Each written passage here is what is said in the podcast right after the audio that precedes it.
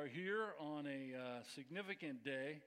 Uh, I guess every day is significant, right? I was corrected early in my ministry years when somebody said every day is resurrection day. Because uh, I kind of have a little bit of a depression that hits me after Easter. And I'm thinking, ah, we got a whole year to wait. You know, it's over. And it's not over. Because the same God that the, the King of Life, what a great label we sang. Thanks, Krista and worship team. You, you just took us there.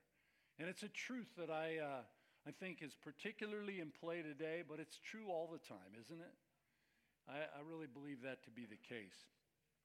Today, I want to talk about uh, something that all of us know about and all of us have our different opinions about.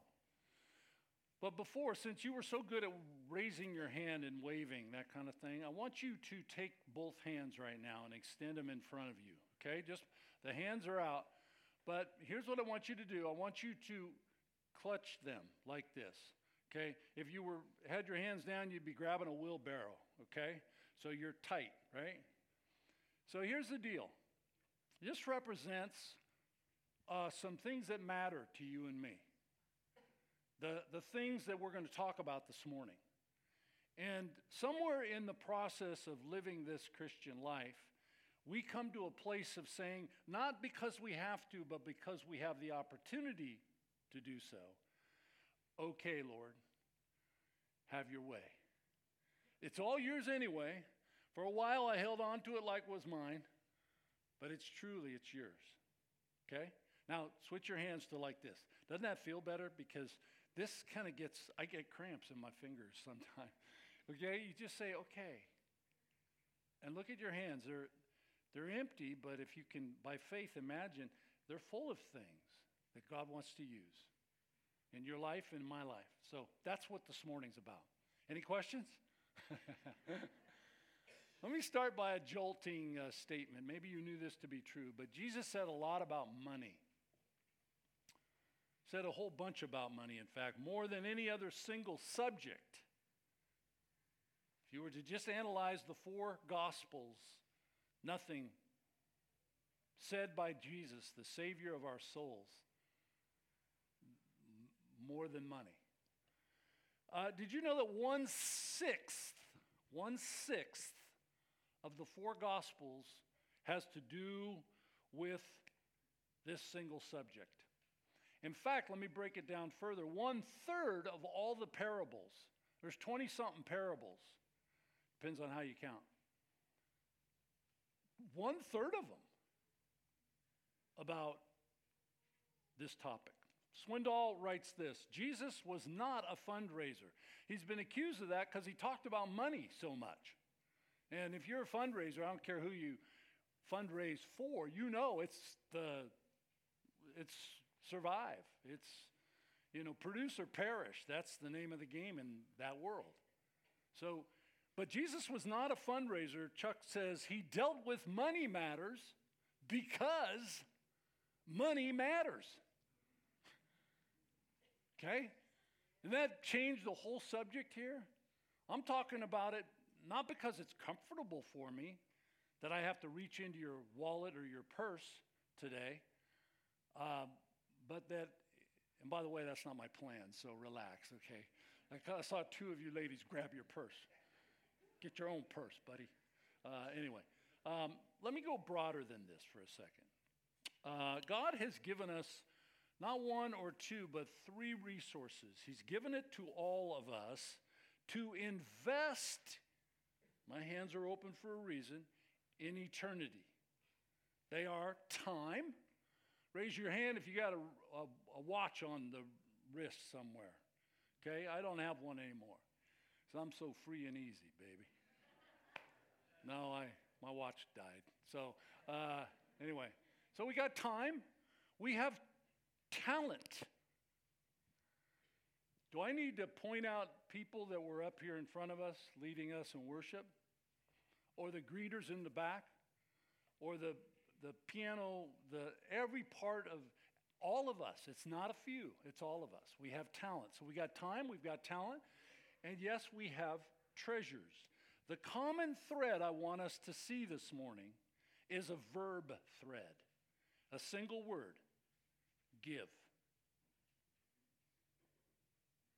Give. Your time, say it with me, your talent, and your, your treasures, right? It's, it's, it's in play today. So there's no hiding a bias that we're going to see in the Bible that our time and our talent and our treasures are ours uh, to use. And in the use of those things, it is the, the, the desire of God that all of us face the question how can I use them? How can I, I like the word leverage them? How would I um, give of them for His glory? And I happen to hold to a personal bias. Debbie and I talk about this often. If it's for His glory, it's for my good, our good. Okay, you don't find anything anywhere in the Bible that says, well, God's going to get a lot of glory out of this, but I get the shaft. Not true at all. Completely opposite of what the Bible's teaching is. So if it's for his glory, and he gets a he gets glory from when we use or leverage these things to bring him glory. It will be at the same time a reason for you and me to smile, to say, actually, wow, that was actually a good choice to let go of it. So, when you consider this, that the Bible says, uh, actually devotes 2,300 and some change verses on the subject before us. That's two times, in case you want a comparison, two times what the Bible says about prayer and about faith. How many think prayer and faith are a big deal in the Christian life?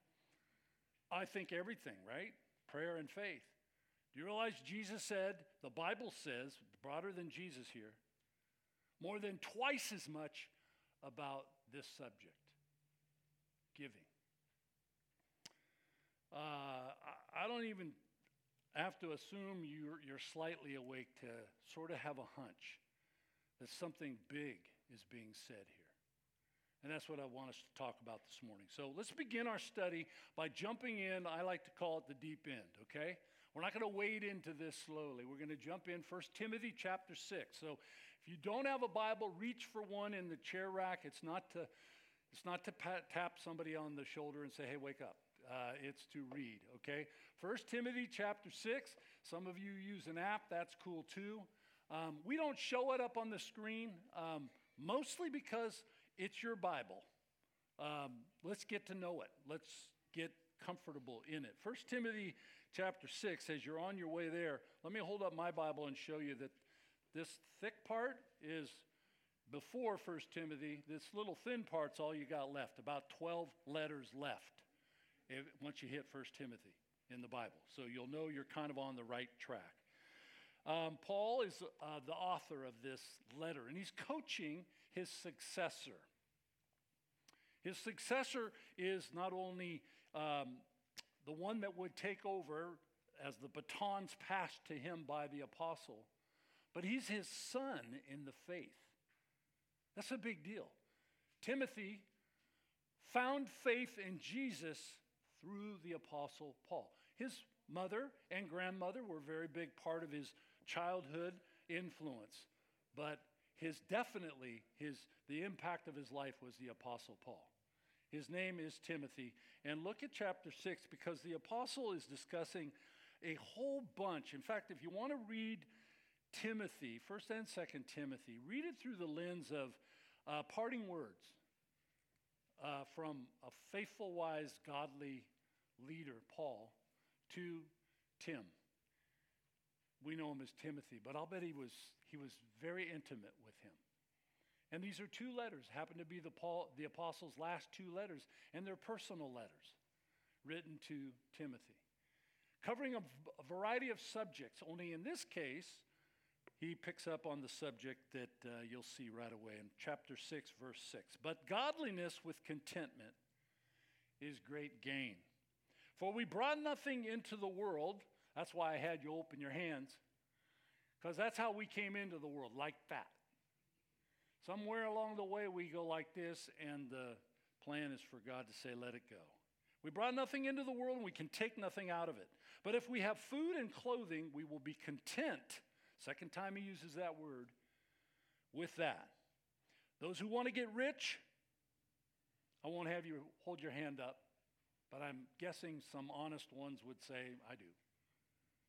Those who want to get rich fall into temptation and a trap and into many foolish and harmful desires that plunge people, it's where I got the deep end, into ruin and destruction. For the love of money is a root of all kinds of evil. And he lists some of the kinds of evil. Some people eager for money have actually wandered from the faith and pierced themselves with many griefs. But you, Tim, man of God, flee from this and pursue righteousness, godliness, faith, love, endurance, and gentleness. Fight the good fight of the faith and take hold of the eternal life to which indeed you were called when you made your good confession in the presence of many witnesses. And Paul would say, I was one of them. You said, I take Jesus. I want Jesus. That's the confession we're talking about here. Then drop down the page to verse 17. Command those who are rich. So he's covering both.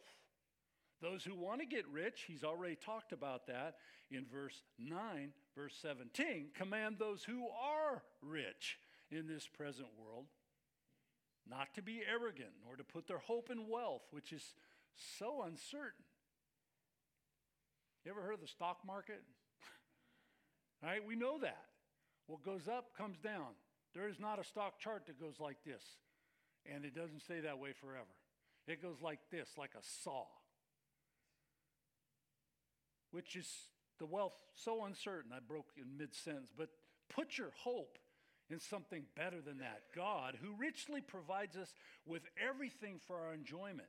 Command those who are rich, that's who he's talking here, command them to do good, to be actually rich in good deeds and to be generous and willing to share. In this way, they will lay up treasures for themselves as a firm foundation for the coming age so that they may take hold. You get to clench your fist one last time. Take hold of life that is truly life. the apostle uh, begins with a powerful principle. You can write this down if you're taking notes. When we give, we're taking a stance against greed. Okay? When we give, we're taking a stance against greed. That's what verses 9 and 10 are talking about. You're saying, well, greed doesn't even appear in those. Oh, yes, it does. Watch. Okay? Those who want to get rich fall into temptation and trap and many foolish and harmful desires that plunge people into ruin and destruction. For the love of money is a root of all kinds of evil. People eager for money have wandered from the faith, pierced themselves with many griefs. Listen carefully. Greed is want or desire out of control. Want or desire that's out of control. It makes greed demanding, uh, consuming, and controlling. And it doesn't matter if you're a believer or not in anyone's life. When you want or desire something that you are just after, and if it in the possession of someone else, we introduce a different word, not for today covetousness. You got the car I want, the house I want, to finish the sentence. Big deal. Uh, could that be why this greed idea has such a potential for controlling and consuming our lives? Could it be why Jesus uh, kind of, I, I'm just going to say, he interrupted with a jolt his Sermon on the Mount. It was a cool sermon. Things were on a roll. Matthew 5, 6, and 7. And right at the beginning point, maybe third of the way through, he interrupts by saying, No one can serve two masters. Either you will hate the one and love the other, or you will be devoted to one and despise the other. You cannot serve both God, and may I put it in terms that we'll remember, and the money God. Mammon is the word Jesus used. You know why I pause long? Because many people have tried it. I can do both. And you don't say it out loud, but you're thinking, I could be the exception. Jesus, thanks for the warning. I know people that need it. And he goes, When are you going to get it? Um, no wonder the Bible announces boldly greed is idolatry.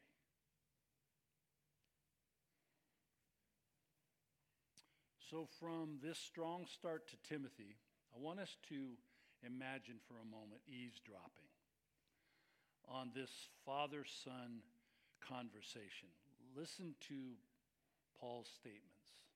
Verse 7 We start with nothing, yet, yet some never, uh, they will not stop. At, they will stop at nothing at all to get and to acquire and to possess and to have. See me gathering things? Greed is, is in that sense, gluttonous. Um, so he says in verse 9 words that are important. Watch out. Watch out, because want isn't easily tamed.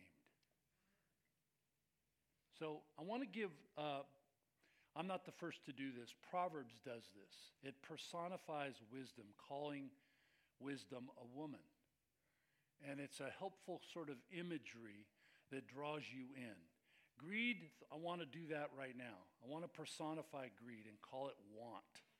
Now, you know why I could say greed, because it's listed here by Paul in his inspired words. Uh, want isn't easily tamed.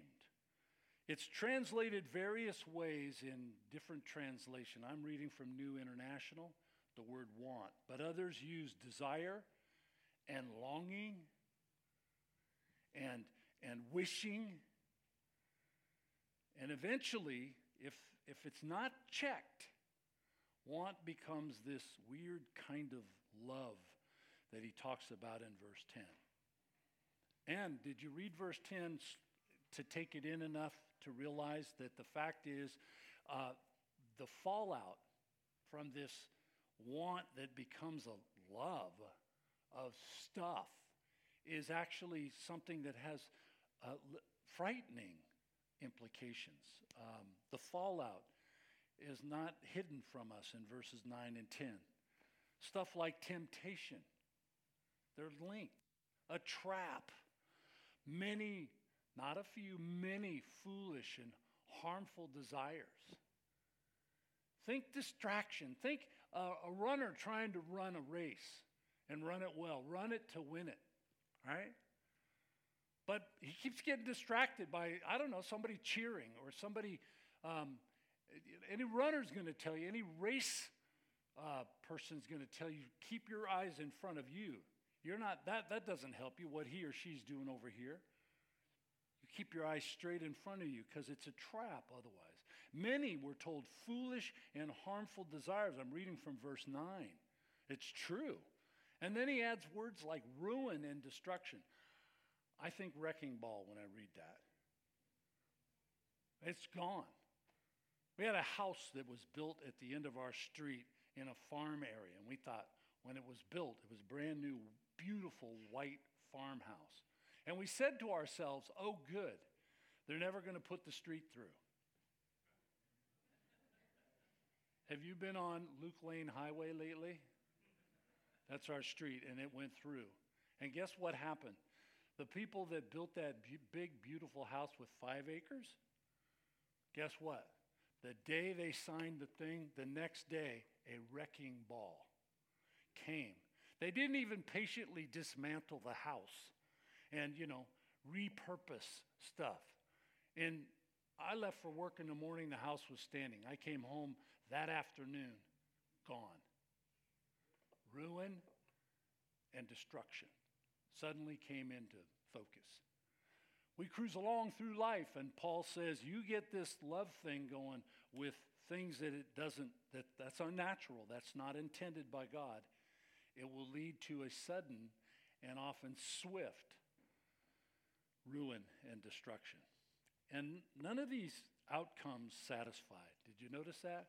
They're kind of like, if you think about want, it wants something. It's like inside. You don't word it maybe or articulate it, but you feel it. I want that. And so this, this want is like a, indulged child. Want makes demands, which usually leads to what? More want. If you, if you were tempted to say, till I got, I got the car, the Bible says, no, you, you, that's just temporary. That's a band aid. Problem's deeper than that. Uh, don't overlook the most costly of these consequences in verse 10. Are you looking down at the page? Some people eager for money have checked out.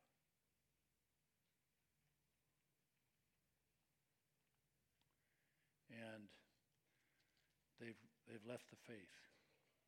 The antidote is already, we read it, verses 11 and 12.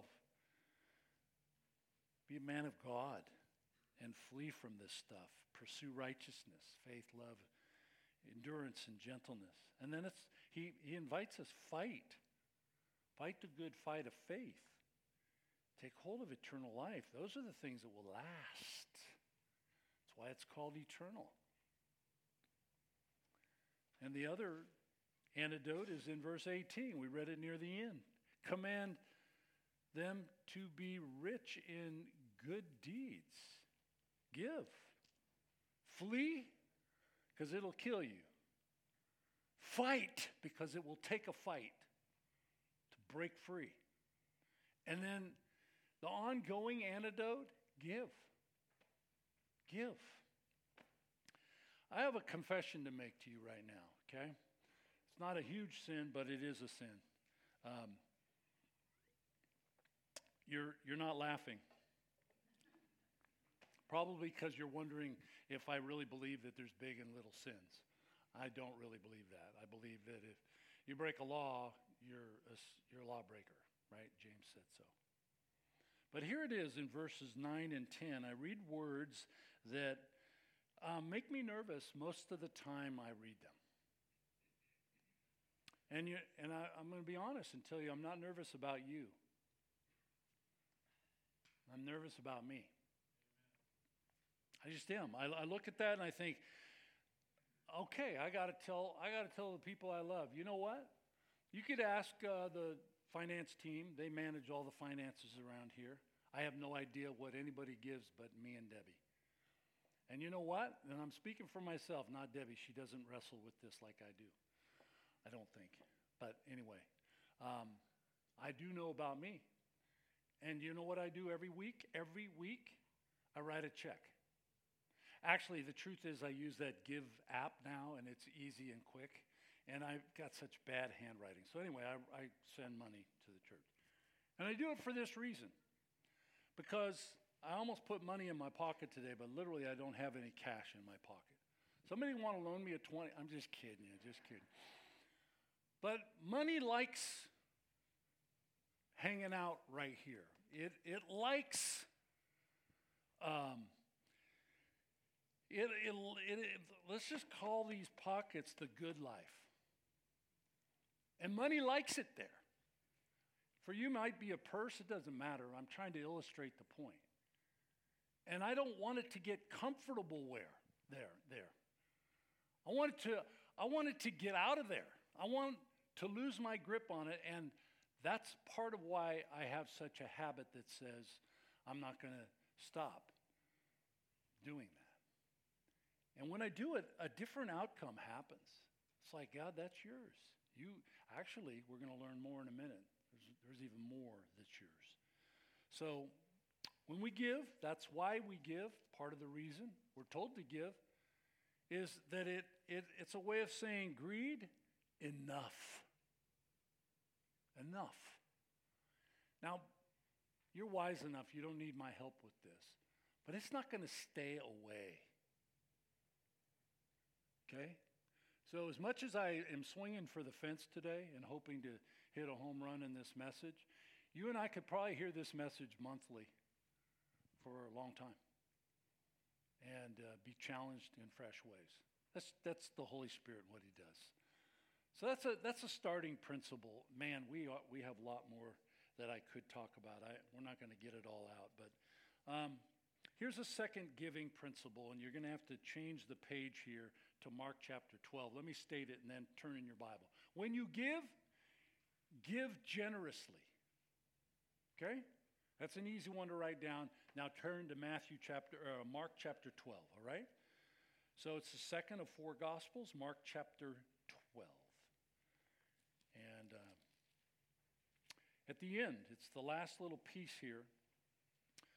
Uh, you probably heard of the day when Jesus was sitting in the temple and he was uh, people watching. How many go to the mall and people watch? Or Costco? Uh, you, you, I like people watching. Jesus did it. He's doing it here. And he's people watching as many wealthy ones and a nameless widow uh, are highlighted.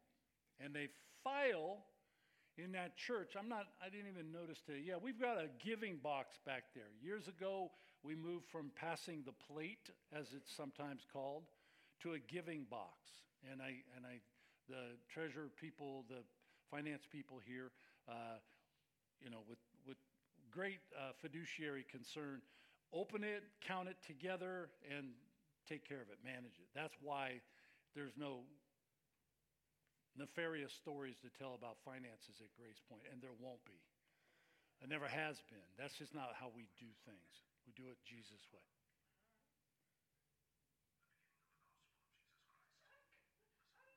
I have no. Oh, is it? I'm not going to say Judy's name, but get, help her with her phone real quick there. It's okay. That guy has a pretty cool voice, actually, when you think about it. Are you in Mark 12? I'm tempted to have you come up here and hold that voice to the mic right here. That'd be kind of a fun way to change it up. Okay, so Jesus, um, he's, he's, stand, he's sitting there watching people file by a giving box. And, um, and it turns out this way Jesus sat opposite the place where the offerings were put and watched the crowd putting their money into the temple. I'm reading from verse 41. They were putting their money into the temple treasury box. Many rich people threw in large amounts. But a poor widow came and put in two very small copper coins, worth only a few cents. What he saw stirred him to say something to his disciples, verse 43. Calling his disciples to him, Jesus said, Check it out. I tell you the truth, this poor widow has put more into the treasury than all those others. They all gave out of their wealth, but she, out of her poverty, put in everything, all that she had to live on.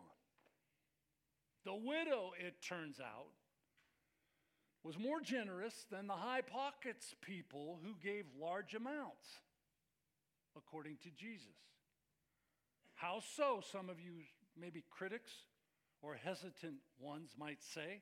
How so? Well, the wealthy had a lot of money before and after they gave. This widow, I, to confession, I do not bend over and pick up pennies today. I made a decision a few years ago that I would only go for something shiny like a nickel or more. And that's saying a lot. I'm Scottish, right? Okay, so there it is. This widow had two pennies. Just put it in that term. I don't need to bother you with the conversion rate to money in the first century. It was, it was fractional. But in releasing it, she let go of everything she had. All of us get that. Someone said of that scene, God sees not the portion, but the proportion. I like that. Could go a long direction this morning on that. Jesus is teaching that when we give, and remember we started with its time, its talent, and its money. I'm going to be bold and say something. Your money doesn't matter as much to you as your time.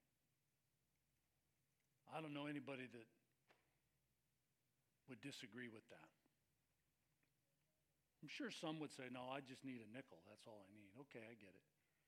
But you know what I'm talking about. When you hear of a need, do you roll up your sleeves and give of your time to meet the need? Or do you look for your checkbook and say, I can write a check and take care of that need?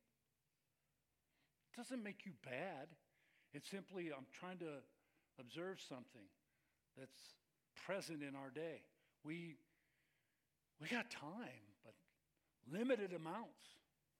Some of us have more money than we have time to spend, and so it's easier, it's less sacrificial for me to write a check. I won't even notice it missing. But the time is a big deal. Um, and Jesus expects us to give generously. A third stop in our study. you're going to have to turn again, but you're doing a great job. So go to Second Corinthians. It's probably chapters 9 or 8 and 9 are the giving chapters in the New Testament. Um, I guess you could say that about 1 Timothy 6, where we already spent some time. But Second Corinthians chapters uh, 8 and 9, we're only going to look at chapter 9 for a couple of verses here. Um, it's a principle in chapter 9 that gives us a vivid analogy uh, to help us remember this truth this morning. When you give, give generously. Okay? Um, verse 6, look on with me. Remember this 2 Corinthians 9. Whoever sows sparingly will also reap sparingly. Whoever sows generously will also reap generously. Each of you should give what you've decided in your heart to give, not reluctantly. There's no arm twisting. That doesn't work. It's certainly not a sustainable approach. Not reluctantly or under compulsion, for God loves. I always like a sentence that starts that way because I want to be the, who he's describing. Well, he loves a cheerful giver. There's the answer. Look at verse 8. God is able to bless you abundantly so that in all things at all times, having all that you need, you will abound in every good work. That's really good stuff. We're, being described, uh, um, being told about a lesson from the harvest.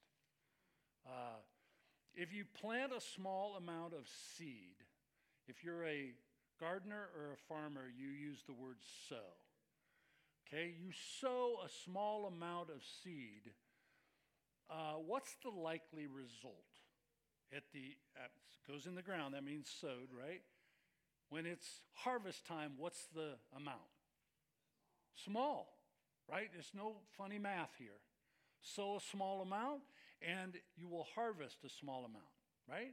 So let's just say. Um, uh, it's springtime. And you, you're coming off a hard winter and you're a little cautious about because you heard the news and it's El Nino and it's going to be really hot and a drought. And so go easy this spring and only sow a little bit of seed. And you have your reasons. So that's the approach you take. Uh, driven maybe a little bit by fear uh, you flirt with the idea that, no, this is wise. But that, that bad winter is behind you. You've got, uh, you know, this is a new season. Still, you make the choice and you sow sparingly. And then summer comes, but drought doesn't. Wait a minute. The forecast was, but drought didn't come. In fact, there was plenty of timely rain in the growing season. Okay, fast forward. It's harvest time now. And you go out there and you see something that's downright alarming. You have you have really good uh, fruit or vegetables, but very few of them. Not because some died, everything you planted grew. And it grew big and good and delicious. Only your caution back here that said, No, I'm going to I'm going to plant, I'm going to sow sparingly. The law of the harvest says, I don't care what you want after you sow little, it will not produce a lot. Verse 6 gets my attention. It pulls me out of my chair. Maybe it'll work for you. Remember this. What would, what would cause the Apostle Paul to lead a, a, a verse with those two words, remember this? He starts the sentence that way. Could it be um, he knows something about human nature we're capable of forgetting? Why would you say, remember this? How many of you were a student in high school? Okay, your hands moving a lot today, all right? How many went on to college or something like that? Okay, quite a few college people as well. So it's like listening to a lecture. And the guy goes on, or the gal just goes on and on. And I realize some of you are going, yeah, and so are you, Pastor. Um, you're trying to pay attention, you're trying to stay dialed in. And then your teacher says, hey, you guys, you might want to um, get this down. In fact, you'll want to remember what I'm about to say. And if you're a smart student, what do you do? Get on your phone and start talking? No, you, draw, you hang up right there and you, you get serious. Why? Because you know something. It's going to be on the test. It's, it's, it's a sure bet. In fact, you know that principle so much you actually memorize that principle. So Paul is saying, remember, remember this two principles sow sparingly and reap sparingly sow abundantly. And call your friends to come share the harvest. You'll reap generously. And please don't, don't leave here thinking Pastor Steve's heading down that prosperity gospel path. Actually, no, I'm not. That's, that's way, way off. I'm heading down the generosity gospel path. That's what I'm on. I think that's what God wants all of us. We reap, don't forget this, we reap in relation to what we sow. All right. Um, I want to leave you with a final principle here. Man, I got two more. But, um, you guys doing okay? Do you want to stand and wiggle for a minute? Would that be weird? Let's do it. Let's try it. We'll just say we did it today. Everybody stand up wiggle and wave at somebody. And you at home do the same thing. We're going to have a good time. And if you're one of those standing right now, you're making a statement. Preach on, Pastor. Preach on. All right? That's good. Have a seat. We're going to we're to crank forward, okay? Here we go. Um, Here's the third principle. You, some of you still have your pens out. You need to write this down. What you give of your time, talent, and treasure, what you give was in fact given to you. Whoa, does that reset? Given to you. Stay right here in 2 Corinthians 9, and I want you to look at two verses we just read, but I want you to see one word in both verses, two, two words in both verses. Verse 8 God is able to bless you abundantly. Here's the two words. So that. Would you circle those? They're called a hina uh, clause in Greek. Okay? You don't have to worry about the spelling, H I N A, but it's got a little doohickey. So, a hina clause, known as a purpose clause. You'll see it again. That's verse 8. You're going to see it also in verse 11. You will be enriched in every way so that you can be generous on every occasion. The point here is when God says give, He's saying, I've given to you, and I expect you to follow through on what's behind the so that. So God is able to bless you abundantly, verse 8, and He has. Would you, would you give me an amen there?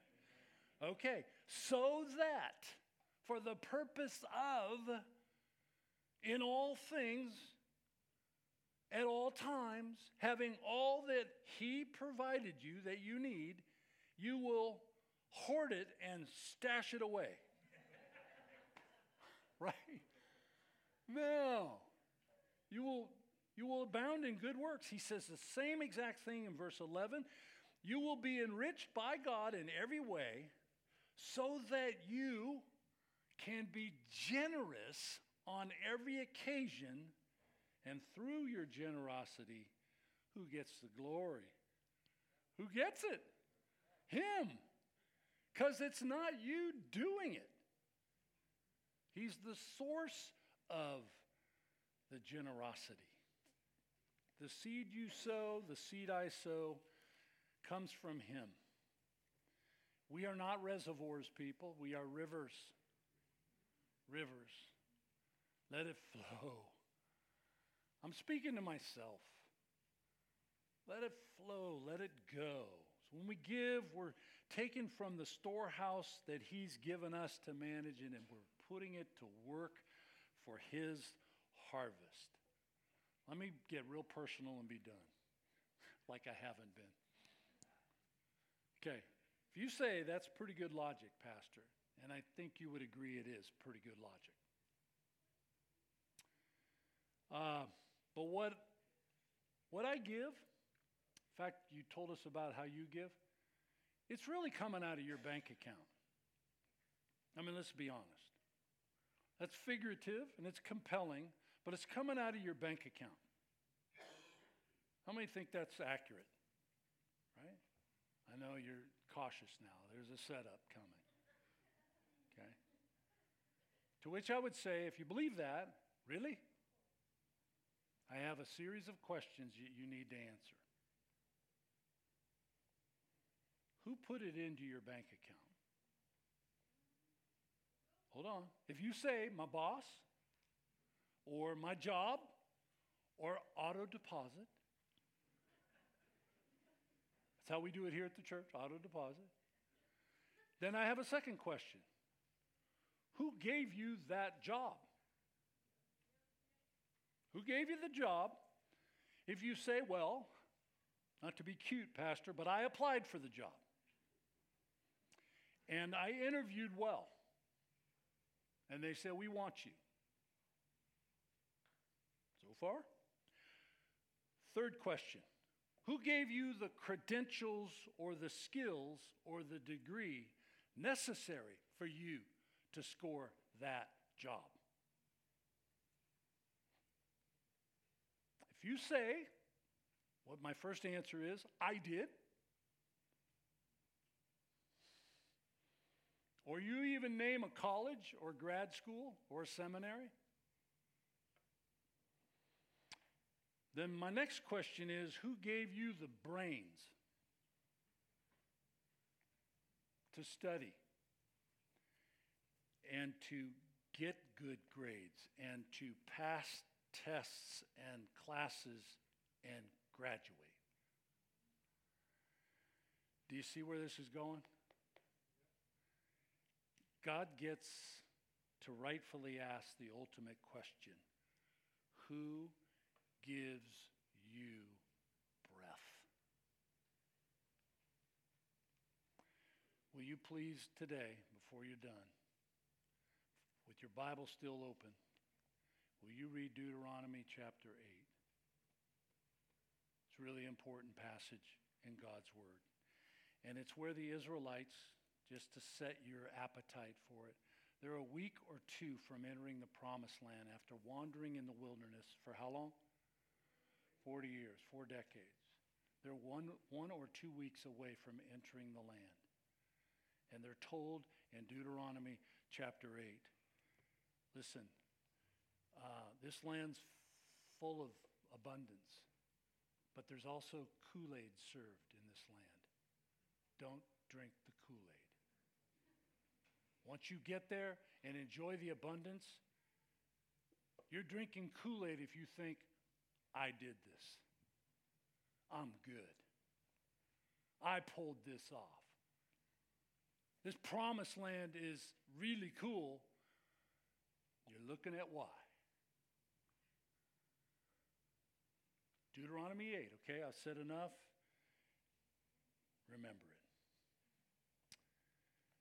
There is a seed in your pocket or purse because of God. And I, I think God's heart would be thrilled if you saw it that way. Maybe some of you differently than you have. Uh, I know there's stuff, there's work for me to do. But when we didn't we didn't have the breath we needed to do and find the job and have without it being given to us. Um, why do we do that weird thing and forget? Um, what we have did not come from our job. It did not come from parents. It did not come from inheritance. I'm hitting all the things. It did not come from the lottery or investments or talent or achievement. All of those are tempting answers. God gave it to you with the expectation of getting it through you. I'd like you to bow your heads, if you would, with me.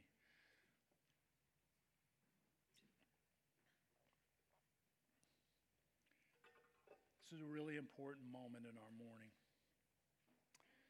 And um, I'm going to ask you a question that you can answer with the Holy Spirit's help only. Your answer may not be accurate otherwise. Okay? How much of what God has given you has gotten through you? Please don't forget I'm not asking to look at your checkbook ledger or your visa statement. We're talking about other things that, frankly, are more costly to give. If it's true that this, the source of your money is the same source for your talent and your time, then 100% of everything that God's Word spoke to us today about money is also true about those other two commodities that we possess. So, how much of what God has given you in time and talent and treasure is being is being used? Has it gotten through you? I'm, I'm going to take a stab and say if if it hasn't, the Holy Spirit's going to show you that right now. It's going to say, you know, this isn't just a conclusion with a piano playing and getting set for a final song. This is something for you to think about. And if we're alike in any way, there's a temptation to push back. Uh, and put it off. The Holy Spirit is saying change it up, then change it up. If you're here this morning in the house or online and you're hearing a, a message that is, is compelling you, you're looking for loopholes, but they're not showing up. The Holy Spirit is saying something to you. Listen up. Because Maybe you're not in the habit of giving and habits, old habits die hard. Telling me to change something?